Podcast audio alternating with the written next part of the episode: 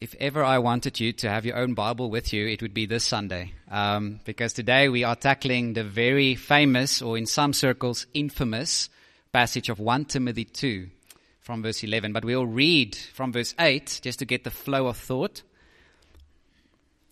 And notoriously, one of the most difficult passages in the entire Bible. So, so buckle your seatbelts. Um, and I hope I can do this text justice, but also help you to understand it biblically, what God um, expects of women at worship, which is the title of this sermon.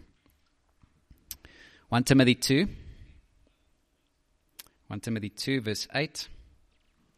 And hear now the words of God. I desired then that in every place the men should pray, lifting holy hands without anger or quarreling. Likewise, also that women should adorn themselves in respectable apparel with modesty and self control not with braided hair or gold or pearls or costly attire, but with what is proper for women who profess godliness with good works. Let a woman learn quietly with all submissiveness. I do not permit a woman to teach or to exercise authority over a man. Rather, she is to remain quiet. For Adam was formed first, then Eve, and Adam was not deceived, but the woman was deceived and became a transgressor. Yet she will be saved through childbearing if they continue in faith and love and holiness with self control. That's the reading of God's word. Let's pray. Father, we thank you for your word. Lord, even the difficult ones. I pray that we would not reject your word, that you would give us soft hearts, especially the women in our service here, Lord, that they would hear what you say they would see the beauty of true femininity and embrace the, their own femininity for your glory. And may we as men, Lord, make it easy for women to be women with our love and our sacrifice and our leadership. Lord, please be merciful to me as I preach. Help me to be clear. And please honor your name, Lord, in Jesus' name. Amen. So, th- even as we just read it, right, you could probably feel this will not go well in today's culture. Like just reading the passage would upset some people, right? I haven't even done anything. I just read it and maybe some people are upset already, right? And, and these verses are not just difficult emotionally, they are difficult intellectually because what in the world does Paul mean that women are saved through childbearing? What's going on? I thought we're saved by grace, not through works or children or whatever, right? A lot of trees have been killed for these verses. A lot of PhDs have been handed out for these verses. So the difficulty is greatly added, not just because it's difficult intellectually, right, but also because of our culture, there's gender confusion. What is a man? What is a woman? Are men and women equal yet different in their roles? Are there gender roles at all? Or because Christ has now come to save us and there is now no, neither male nor female, are there now just all roles are the same, that there's no rules, distinctions between men and women? And these are the kind of questions that these verses are um, meant to answer. So, and sadly, one approach to these verses has been to deny a very core Christian doctrine, and that is the inspiration of Scripture. People would say things like this about these verses. Well, that was Paul's opinion. Or Paul didn't write this. This was another man. This you can just safely reject it. But as Christians whose view that, that view is untenable because we believe all scripture is breathed out by God and profitable for teaching and training in righteousness. So including the words we've just read. And that's why I hope that the song we sang before the sermon, ancient words, right? These are the words of God for us and, and especially for the women, this is specifically God's word for women today. It's breathed out. It's His wisdom. It's His words. And therefore, to reject these words is to reject God's words, His wisdom for us. And I, I, suspect that for the majority of those who might struggle with these verses, do so really more for personal reasons, right? I want to read a quote from a one woman. She writes this. She says, Every single one of my feminist friends was abused by a man who was supposed to be her protector a father, an uncle, a husband. Is it any wonder these women don't trust men? Or that they equate submission with codependency, downright mindlessness? Therefore, while we must allow the Bible to remain our final authority, we should tackle this issue, this topic, with compassion.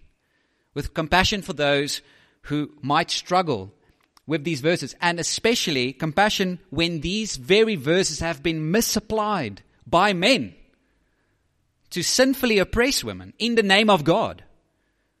I, I think there are few things as damaging, as, as dangerous as men who think they are biblical men and they're not loving their wives or sacrificially leading their wives. But we say with Scripture that this vision of masculinity and femininity is to look like Jesus. Right? Jesus' love for his bride by hanging on a cross. That's masculine love. And Jesus' submission to the Father is feminine love. So that Christ is both the perfect model of masculine and feminine love. We can look to the same man and become more like Christ. So let's approach this passage now, willing to allow the passage to say whatever it says. Let us submit our minds to this, these verses. And Paul's desire, just to give the context again of, verse, of this chapter, is to restore the gospel back to its place. Remember, false teachers have come in and they've beginning they've, they've begun to teach false teaching so paul says the gospel needs to be restored with prayer look at verse 1 so just chapter 2 verse 1 first of all then i urge that supplications prayers intercessions and thanksgivings be made for all people so that's where we have to begin we have to be praying people for all people why verse 3 this is good and it is pleasing in the sight of god our savior who desires all people to be saved. Pray for all people because God desires all people to be saved. And that salvation is only um, a reality or necessary because there's only one way to be saved. Verse 5. For there is one God, there is one mediator between God and men, the man Christ Jesus, who gave himself as a ransom for all, which is the testimony given at the proper time. But that gospel truth must not just be believed, it must also be lived out as men and women. So the gospel needs to be believed and then it needs to be applied by the men and the women in the church. The way men act towards other men, men need to be peacemakers, slow to anger, quick to forgive, quick to reconcile. Look at verse 8. That's why Paul says, I desire then that in every place the men should pray, lifting holy hands without anger or quarreling. So men should not be angry or quarreling and the women, likewise, will be changed by the gospel to be self controlled in the way they dress. That's what verse 9 and 10 says. The women should adorn themselves, be beautiful women, in respectable apparel, with modesty and self control, not with braided hair and gold or pearls or costly attire, but with what is proper for women who profess godliness with good works. In short, women who have accepted the gospel no longer want to be objects of worship, but they want to worship God. they they have changed their allegiance from themselves to God. and it is important to note that in this context, it is the corporate gathering of the church. It is when we gather like this that we need to read these verses because verse 8 says that in every place. Now, the emphasis there is that every time the church gathers, women should not make a show of their fashion, but they should desire to be undistracting so that they can put the focus on God and His Word. And this is important because what Paul writes about women and what they ought to do is in that specific context of this gathering. And that's why the title is Women at Worship. When we worship, this is what the women are supposed to do and to be. So Paul begins by giving a command, then he will go to a prohibition, and then lastly, an encouragement. So that would be the outline a command, a prohibition, and in encouragement. So, first, notice Paul gives a command in verse 11. Look at verse 11. Let a woman learn quietly with all submissiveness. The emphasis of this verse is not the quiet, it's not the submissiveness, we'll talk about that shortly, it's the learning. What Paul says is very liberating for the women. He says, women are to be learners of God's truth, of God's word. Now, that might not sound very radical to us, right? because we've made a lot of progress. But in this context, in the first century, there were some traditions of Judaism which have forbidden women to be to learn, to be educated. So Paul comes directly against that notion that women should not be educated in any way and says, no, let the women learn. So it's almost like Moses saying, not let my people go, but let the women learn. It's a, it's a liberating thing, a command for the Christian women to do. Now, there's a side application for us, and that is that Christianity is a learning religion.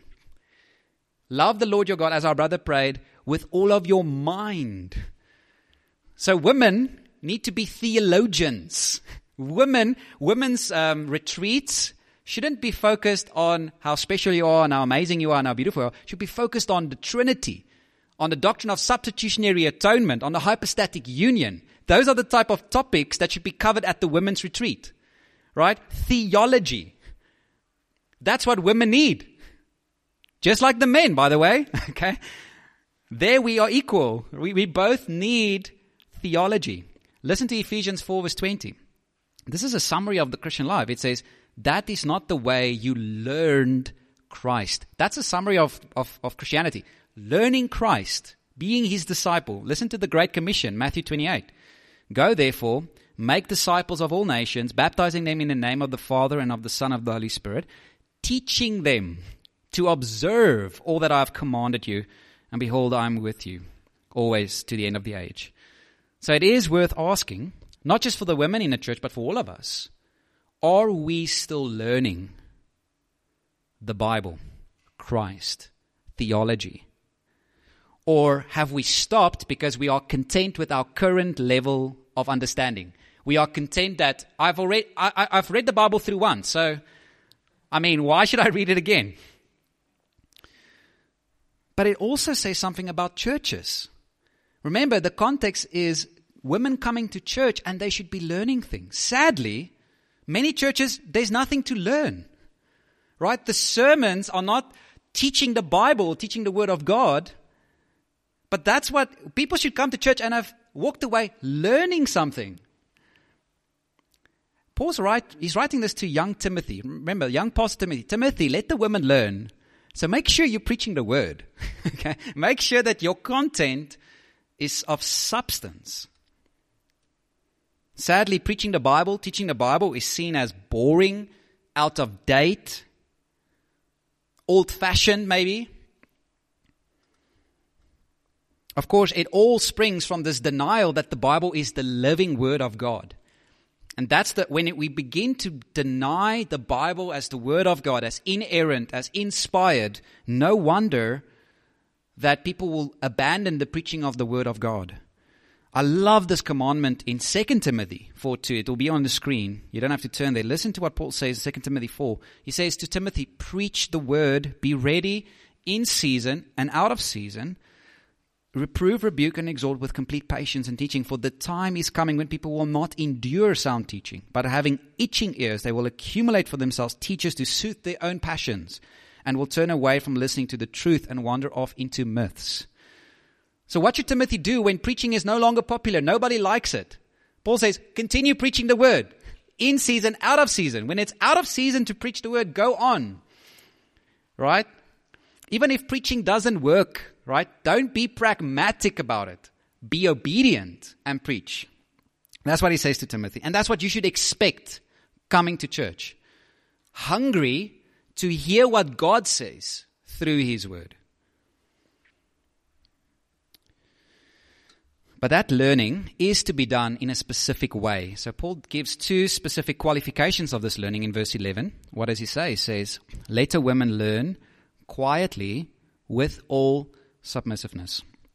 Now, again, it might be difficult to hear that, and we're reading it from the 21st century bias of when a man says to a woman, be quiet, right? That doesn't go off well, and it's often not said in love and respect. That's not what Paul means when he says women should learn quietly. He's not telling women to just be quiet. That's not the idea. Because there are other examples where women are to pray and are to prophesy, even 1 Corinthians 11, where women could pray and prophesy in the church. Rather, the quiet here is in the context of verse 12 We will look at that a little bit closer, but look at verse 12 when he says, I do not permit a woman to teach or to exercise authority. Rather, she is to remain quiet. In other words, she should have a quiet heart, not to be the pastor or the teacher of the church. She should be content to be a woman. That's the idea.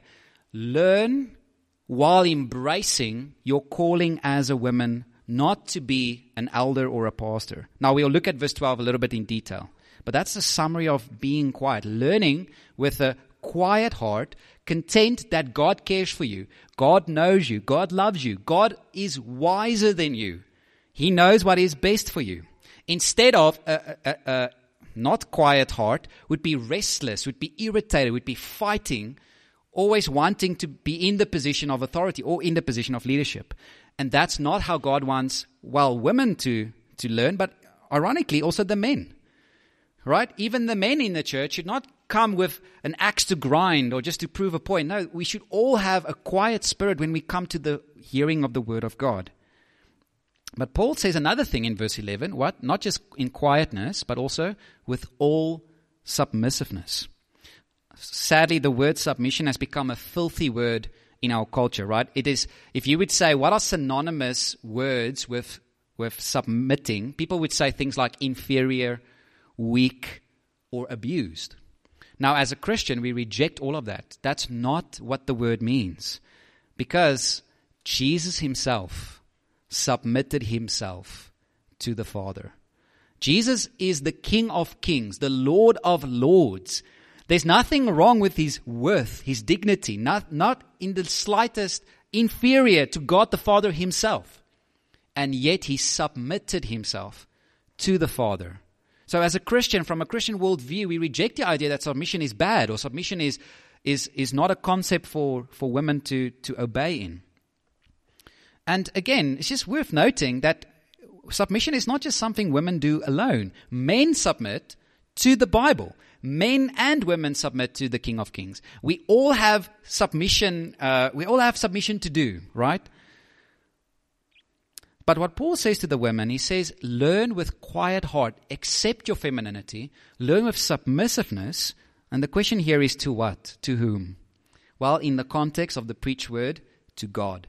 So you come to church with a heart ready to obey what God says. That's what submissiveness means. So when you hear the Bible, when you hear someone preaching the Bible and you decide to do it, you're not submitting to me as the pastor ultimately submitting yourself to Christ if I preach the word correctly. Right? If I miss it, you should not submit to, to what I'm saying, right? But ultimately, a woman who loves her Savior has learned to hear the voice of her Savior through the pages of Scripture. And her heart is ready to obey. Now, let me give you one illustration of this, just to crystallize this picture into your mind of what this learning in quietness with all submission looks like in practice. Mary and Martha is the best illustration.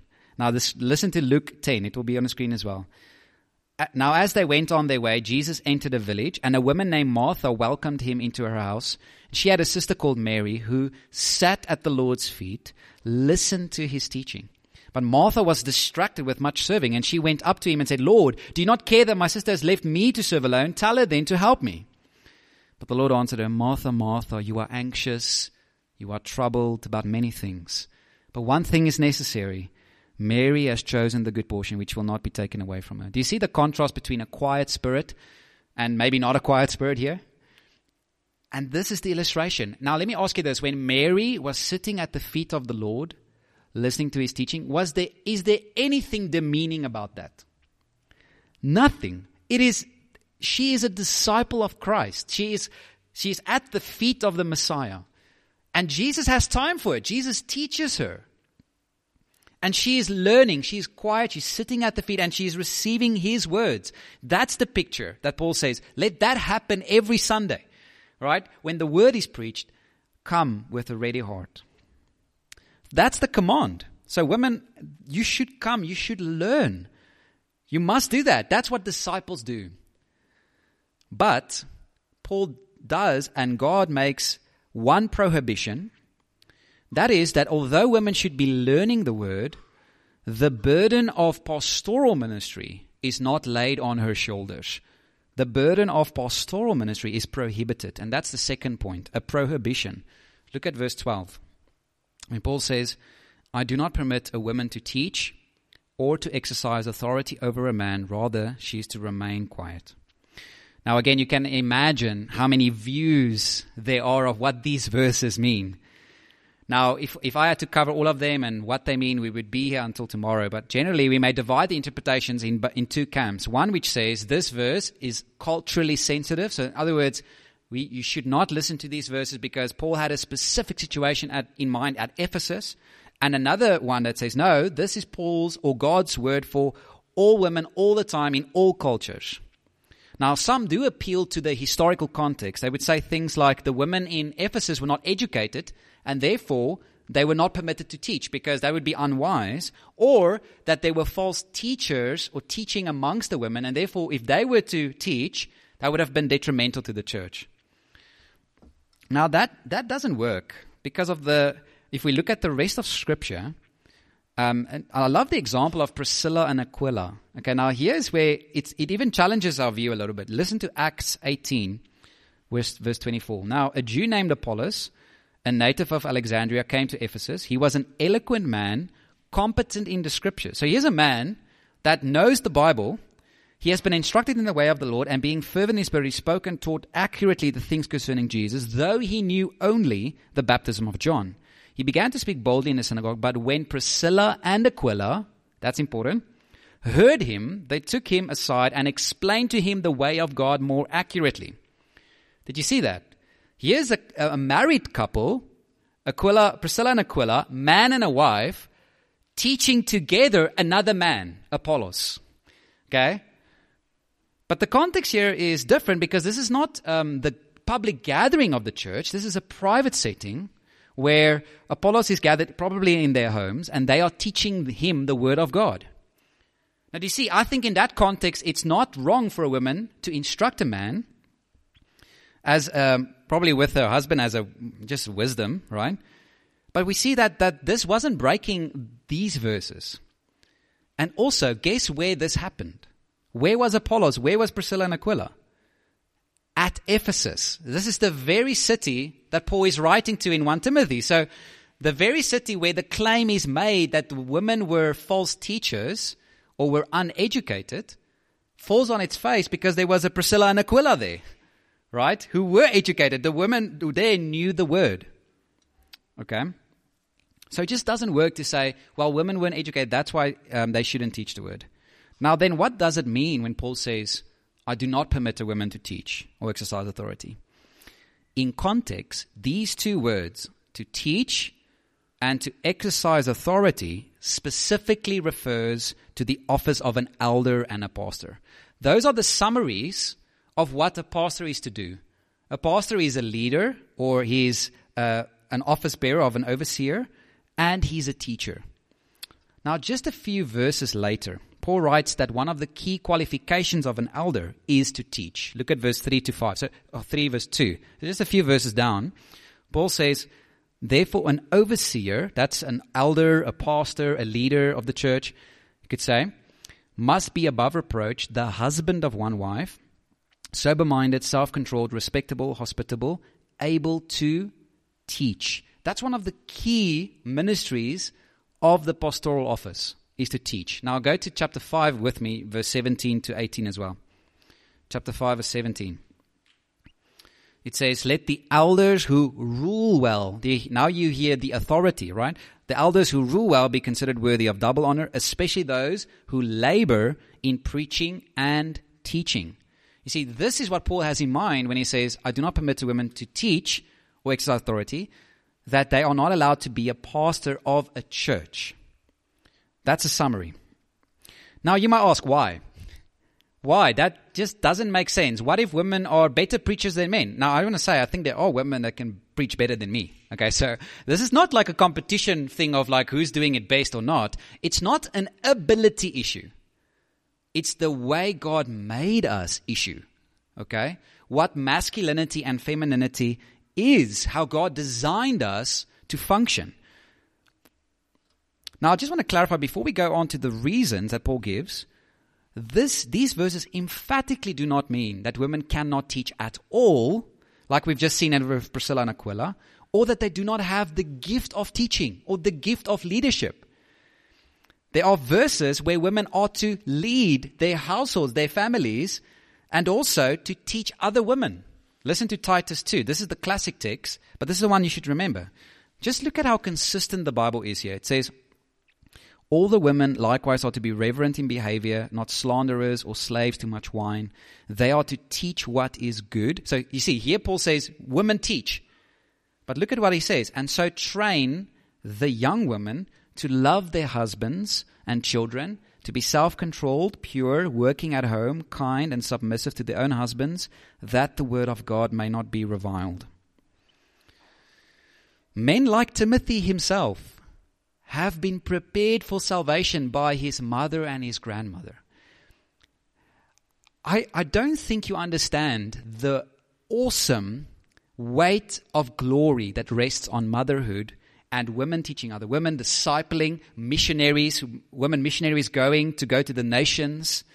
The, the ministries of women are countless. What a glorious thing. So it would be a mistake to take these verses and to say, therefore, women cannot teach at all. That would be a misapplication. But now look at the reasons, and I, I, I hope you can see with me that there are two reasons that Paul gives. The first one is because of creation, and secondly, because of the fall. Look at verse 13. So, back in chapter 2, verse 13, Paul now gives the first reason. He says, For why should a woman, a woman not teach or exercise authority over man? Adam was formed first, then Eve. So, notice that Paul puts the reason for why women are not to be pastors not in the culture, not in Ephesus, not in women not being educated, but in creation. Now, uh, a Bible trivia question. To what chapter specifically does Paul talk about when he says Adam was formed first, then Eve in the Bible? You could argue Genesis 2, right? Genesis 1 and 2. Was that before or after sin came into the world? This is before sin came into the world, before there was anything wrong with men and women, with creation. God made Adam first to make a point, to show male headship, male leadership. In other words, this was God's design, this was his purpose, that men should lead. Now, here's the irony women that don't want men to lead are at the very same time frustrated that men don't lead. Right? The women that want to resist male headship are irritated to their skulls that the men are just sitting around and doing nothing. You see, God just made us to be like that, that men should be leading. And although women might resist it because of her sinful nature, there's also a desire for men to lead, to do something, to protect her. Right? And this is the simple thing that Paul says. Like, the burden of leadership, just like the burden of leadership in a, in a family rests on the husband, in the same way, the burden of responsibility in the church, do you hear my phrases? In the church, in the gathering of the saints, rests on men, the elders, the pastors. That's the first reason. But here's the second reason. And now here are so many landmines, but look at verse 14. Not just because of creation, but because of the fall. And Adam was not deceived, but the woman was deceived and became a transgressor. Again, some have wrongly concluded that these verses mean that women are more gullible than men. No, that's not what it says. That's not what it teaches. I think that really misses the point. Rather, what is what Paul is alluding to here is now he's referring to Genesis chapter 3, the fall. And we see what the devil's intention was there. The devil did not approach Adam the devil approached Eve to also make a point, to reverse the roles. That was his purpose. He intentionally bypassed Adam to deceive Eve. Adam was not the one that was deceived, the devil deceived the woman. Instead, Adam was supposed to be the protector, supposed to be the leader, supposed to rush in and crush the head of the serpent right there, right then. Say, What are you doing with my wife? Instead, we see Adam probably resting in the bushes. I don't know where he was, but he says who, he was with her in chapter, in verse 6 of Genesis 3, passively looking, seeing what will happen if his wife eats the fruit first. Oh, she didn't die. Okay, I'm safe too. Right? Uh, one pastor said that's the spiritual equivalent of shoving your wife under the bus, of tasting and seeing what's happening. She was the guinea pig, right? But in crea- and what was happening with that fall was the, the order of creation was flipped on its head. The way it was meant to be was God over man, man over women, woman and man over creation. But in, in the fall and in the temptation, it was flipped. The creation, illustrated by the serpent, was at the top. Then the woman, then the man, and then at the bottom, God. So it was literally, the fall was a flip of the way God made us. And there, from that, came all of our suffering and our pain and our hurt. But inter- interestingly, what did God do when he confronted Adam and Eve? Whom did he approach first to ask what's going on? The man. You see, although Eve sinned first, or was, was deceived first, God didn't approach her. He came to Adam. Adam, what's going on? Where are you? It was his responsibility to protect his wife, to protect the garden, and he didn't. He was passive, he was lazy. And the Bible really places the blame at Adam's feet. If you know your Bible, it was because Adam sinned that the whole world is cursed. Because one man sinned, death came into the world. Romans chapter 5, right? So God doesn't place the blame at the, not like what Adam did, right? Lord, the woman you gave me, she made me. Like, no, you, okay? So what's Paul saying? He's saying, in, let, let me try and say a, a, paragraph to try and put the whole text into like a summary phrase. So, Tim, so Paul says, Timothy, see to it that the women in the church are learning. Make sure that they are theologians, that they are studying the Bible. But let them do that with a quiet heart, in all submissiveness. Let them embrace their femininity. And that means to, that the office of an elder and a pastor is not appropriate for women to hold because God has given that role to men. And that is how God made us. He made us men and women Adam first, then Eve. And beware, consider what happens when you reverse the roles. That's basically a summary of what Paul is saying here. Now, therefore, let me say this. If this interpretation is correct, if we are consistent with this passage, consistent with the rest of the Bible, which I think we are, it is a serious thing to ordain women into the ministry or into the office of an elder and a pastor. I do not think it is a heaven or hell issue. So I would never, uh, a woman pastor who loves the Lord, who believes the gospel, I would not say that that woman is not going to heaven. But I do think it is going against the way God has made us. And I think even if it doesn't have immediate consequences in that generation, it will have generational consequences to come. That's just how sin works. When we disobey God, when we don't trust His wisdom, His word, we, we are not left unhurt. We're not left without the consequences of that.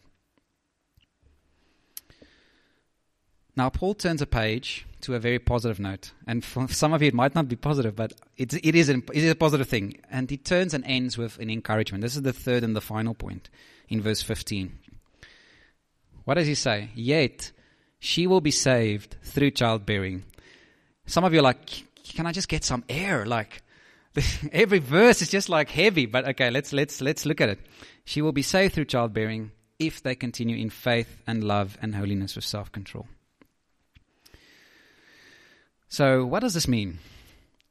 Well, it, this is like a puzzle you have to build, right? So you just start with one word at a time and ask yourself, what does this mean? What does this mean? What does this mean? And then you try to build the puzzle after you've done that. So first, let's ask, what does Paul mean when he says saved? Some people don't take it as spiritual salvation, but maybe just like um, saved temporarily or saved from the consequences of childbearing. Remember, in the, in the context of when it was written, women, um, women often died in childbearing. It, was a, it wasn't a, like a, a given or a granted like today, where there's a great success of, of children being born and women being alive after that.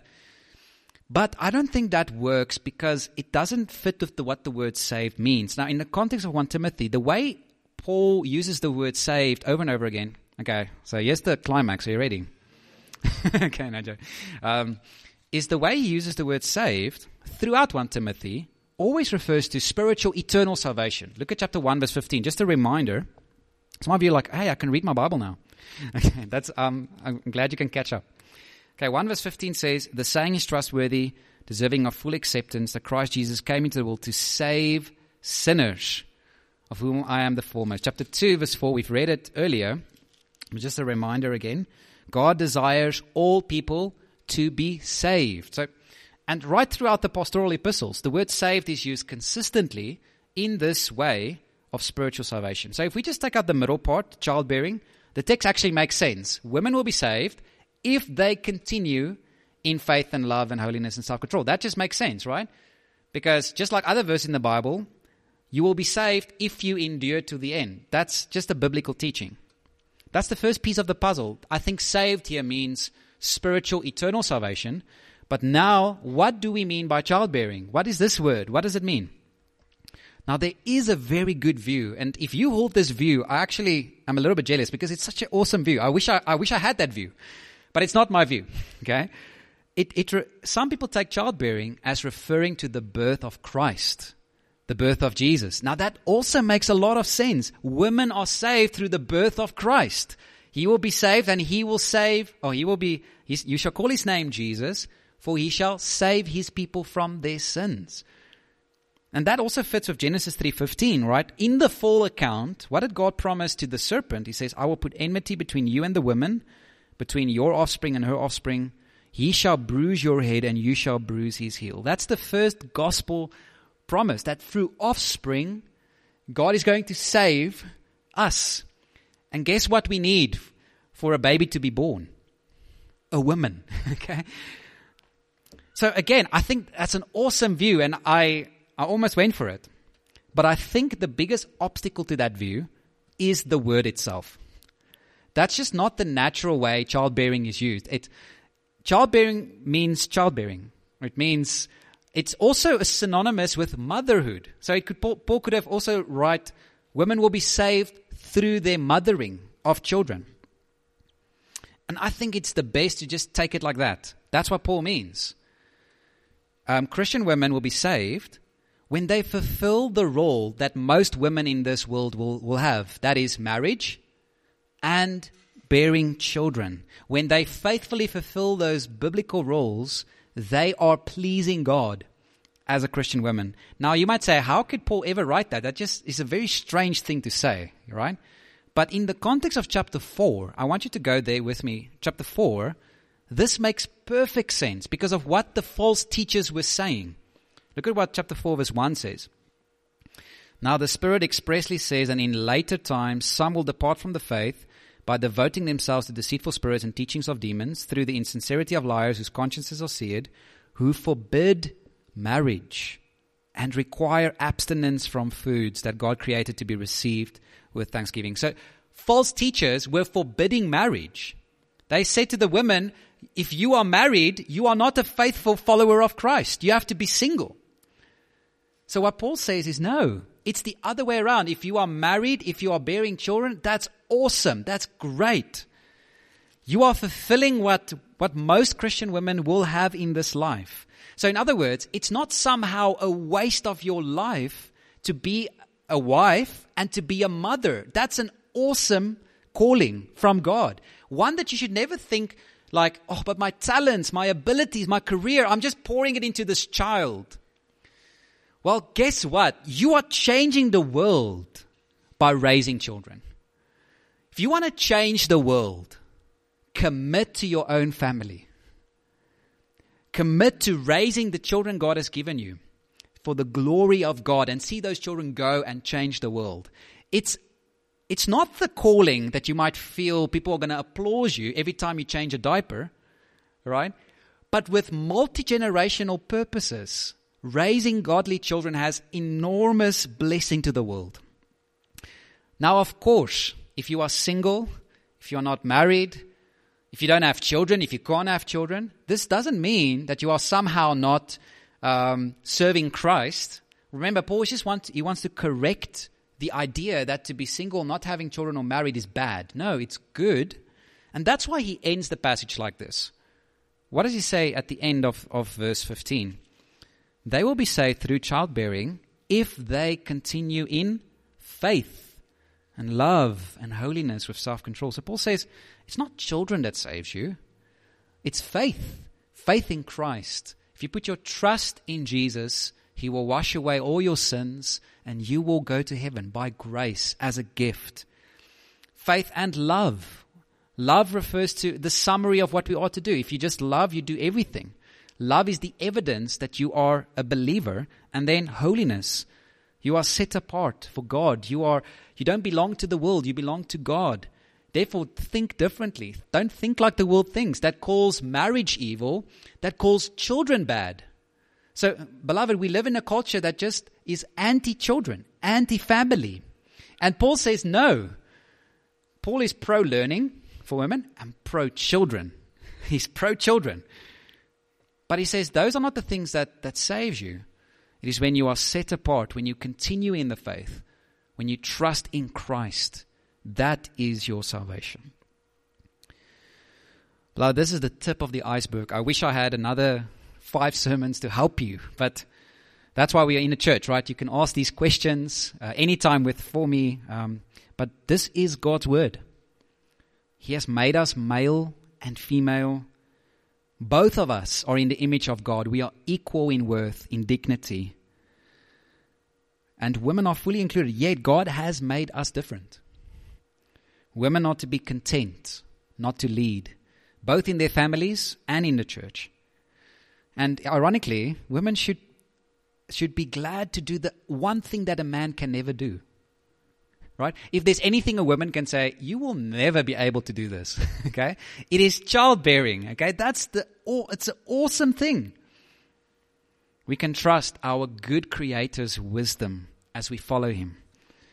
So when we come to Christ, he doesn't want to destroy your maleness, your femaleness. He wants to restore you to help you obey him. Let's pray together.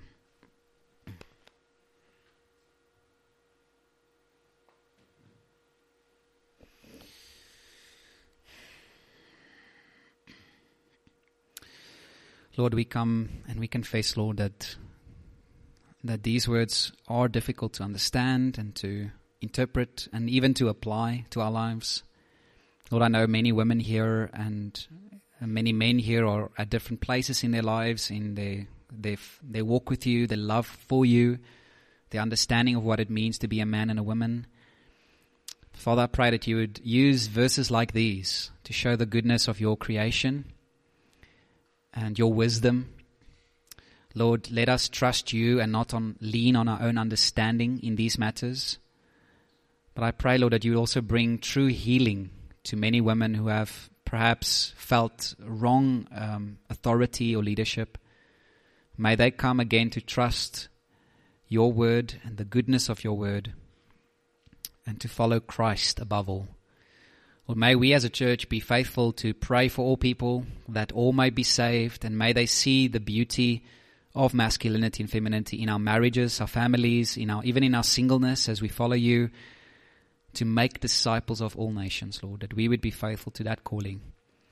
We pray and ask these things, Lord, for your name's sake. Amen.